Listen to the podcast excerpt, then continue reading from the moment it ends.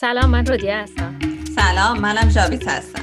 به روژلب خوش اومدید کتاب 101 روش طراحی نوشته ی ویجی کومار مرحله دوم Know Context متد SWOT Analysis یا تحلیل SWOT توی این قسمت ما آخرین متدی که از این مرحله انتخاب کردیم و براتون توضیح میدیم یعنی SWOT Analysis یا تحلیل SWOT توی این کتاب متدهای متعددی برای هر مرحله ذکر میشه حدود 13 متد حالا برای این مرحله که ما مهمتریناشون رو انتخاب کردیم. از هر مرحله سه تا توی پادکستمون میشنویم.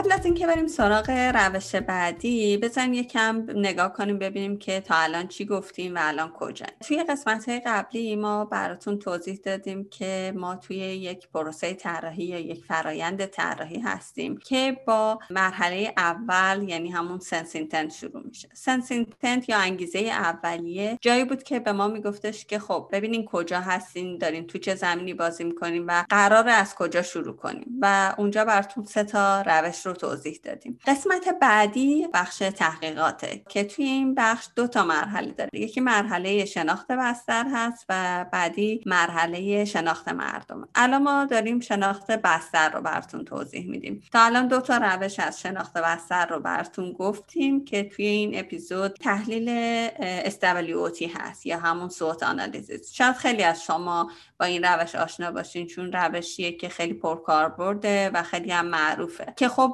شاید بپرسین حالا این SWOT چی هست؟ S یا همون استرنت یا توانایی هاست و W ضعف ها یا همون ویکنس هست.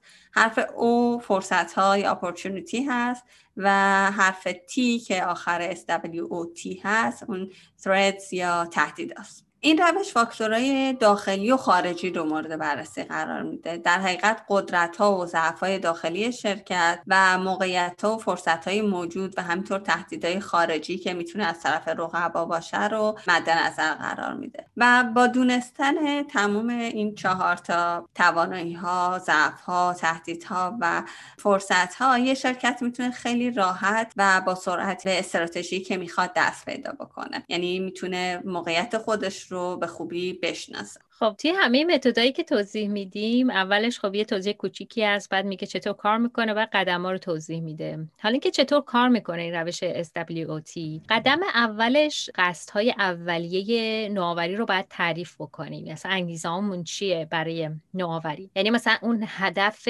اولیه و پایه‌ای رو که برای نوآوری در نظر داریم اینو مشخص می‌کنیم. و اصلا دلایلی که می‌خوایم به اون سمت حرکت کنیم همه اینا رو معین کنیم و به منفعت که می‌تونه برامون داشته باشه فکر بکنیم. یعنی در حقیقت ما از Sense Intent نتیجه گرفتیم اینو الان داریم اینجا استفاده می‌کنیم ازش. که حالا اون هدف پایه‌ای برای نوآوریمون رو اول که نمی‌دونستیم Sense Intent کمک کرد که بفهمیم. این پس بر اساس Sense Intent آره. خب قدم بعدی به قوت ها ضعف ها و تهدیدها و فرصت ها واقف بشیم. خب حالا من براتون دونه دونه اینا رو توضیح میدم. قوت ها اونایی هستن که چه نوآوری های شرکت که داریم براشون کار می‌کنیم دارن که بقیه ندارن یا مثلا توش ضعیف هستن. چه توانایی هایی توی زمینه تکنولوژی عملکرد برند یا حالا user experience یا تجربه کاربر یا حوزه دیگه توی شرکت وجود داره. خب ضعف چی هستن؟ ضعف اونایی هستن که چه چیزایی توی شرکتی که شما داریم براش کار می‌کنین یا حالا شرکت خودتون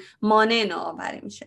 مثلا جواب می‌تونه محدودیت های مالی باشه یا تکنولوژی که به میزانی که باید به کار بیاد به کار نمیاد و نیاز به بهتر شدن داره و یا زنجیره تامین ذخیره قابل اعتمادی وجود نداره و اینکه ضعف چطور شرکت رو توی موقعیت نامناسب با رقبا قرار میده. خب حالا فرصت ها چیا هستن؟ فرصت ها اینه که چه اتفاقاتی تو بازار داره میفته که می‌تونه یه موقعیت احتمالی نوآوری رو برای شما ایجاد کنه. چه گپی توی محصولات یا سرویس های موجود توی بازار وجود داره؟ و اینکه خب حالا اگه وجود داره چرا تا الان برآورده نشده؟ وجود یه گپ لزوما معنیش این نیست که یه فرصتی وجود داره. بعد ببینیم که خب اون گپ چرا وجود داره؟ چه مشکلی برش وجود داشته؟ تهدیدا چیا هستن؟ تهدیدا اینکه چه تهدیدهای بیرون از شرکت وجود داره که مانع نوآوری میشه. چه عناصری توی محیط بیرون از شرکت وجود داره که محدودیت ایجاد می‌کنه. در حقیقت همون رقبا هستن که ما می‌خوایم ببینیم که ماهیت رقبا توی این صنعت چی هست. این جالب بود که گفتی هر گپی لزوما فرصت نیست. واقعا خب حالا شاید خیلی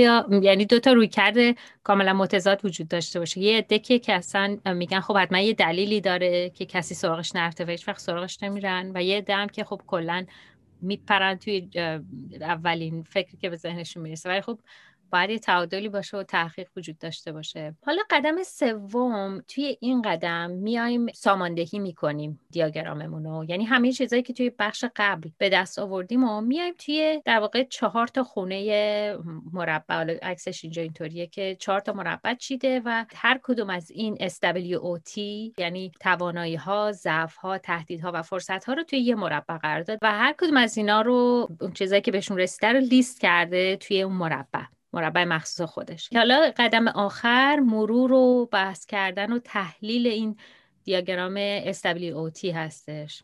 آره دقیقا مثل همه بحث دیگه که آخر هر روشی آدم دور هم جمع میشن و شروع می‌کنن به بحث کردن. حالا اون آدم ها اعضای تیم هستن دیگه. توی این روش هم همینه دیگه. همه اعضای تیم رو باید توی این بحث شرکت بدیم و بعد در مورد اینکه این نمودار چه موقعیت هایی رو پیشنهاد می‌کنه صحبت بشه و آیا جایی توی این نمودار به ما نوآوری رو پیشنهاد می‌کنه. میزان ریسکی که باید بکنیم آیا قابل قبول هست نیست.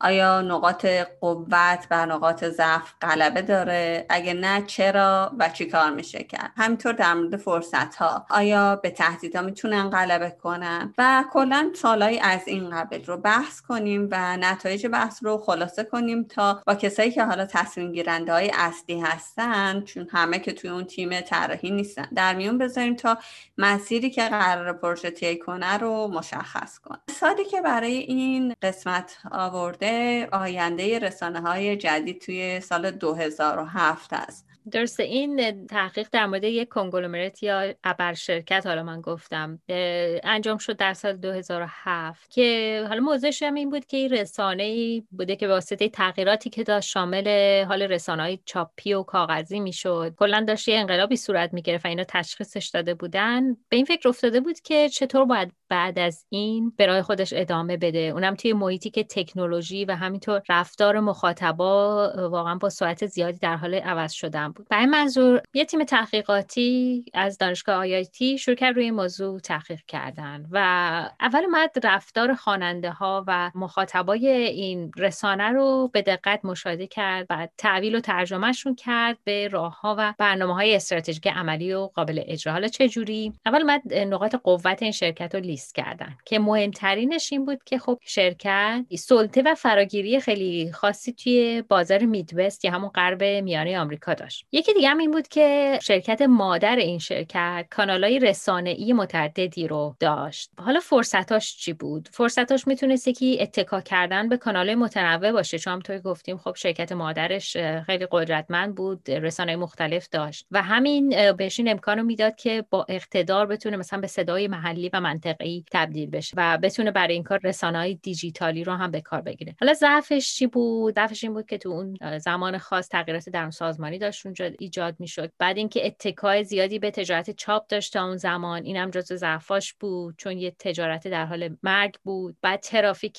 کم وبسایتشون مثلا بود. ضعف در حوزه بین‌المللی بود که زیاد شناخته نبودن در مقایسه با رقباشون. و همین خب باعث می‌شد که تبلیغات کمتری بگیرن. به حال چهار تا کانسپت اصلی رو این تیم تحقیقاتی اومد روش کار کرد. حالا یه یادآوری هم بکنیم قرار شده بود که چهار تا خونه داشته باشیم هر کدوم برای یکی از این فاکتورها مثلا توانایی ضعف تهدید و فرصت که اینا این تیم تحقیقاتی همه اینا رو لیست کرد و براشون تحقیقاتی انجام داد. بعد در نهایت هم به چهار concept اصلی رسیدن که روش کار کردن. یکیش این بود که اخبار خام حالا این raw news بود. یعنی محتوای خبر رو میان به صورت فرمت خام و قابل شخصی سازی توی رسانه قرار می‌دادن. که خب این سال 2007 هم بوده از اون موقع به بعد خب خیلی تکنولوژی ها تغییر کرده. دومی استراتژی که روش کار کردن این بود که بتونن محتوا رو tag بکنن بتونن به دیگران توصیه بکنن که خب این می‌تونه با اون trend های زمانه همراهی بکنه. و سومی gap map بود یعنی نمودار تهی‌نما که نشون دهنده اینه که چه جاهای خالی ای در حیطه پوشش خبرها وجود داره. و آخری هم میگه خب یه news place بود یه خبر حالا ما گفتیم که یه جایی می‌تونه باشه که عموم بیان interaction داشته باشن با این شرکت و حالا هر feedback ی یا هر تعاملی که می‌تونه انجام بشه رو توی این concept شون جا دادن.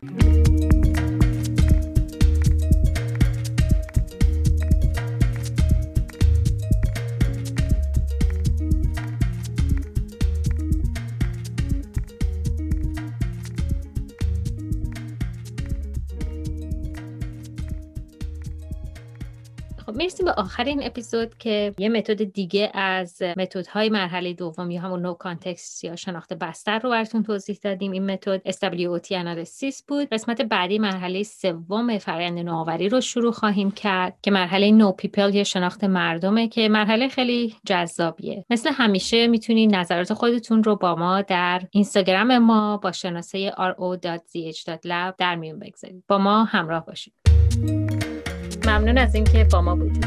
با تشکر از برنا بنایی برای ویرایش صوتی. جری درکسن برای پشتیبانی فنی. و جان بارتمن برای موزیک متن.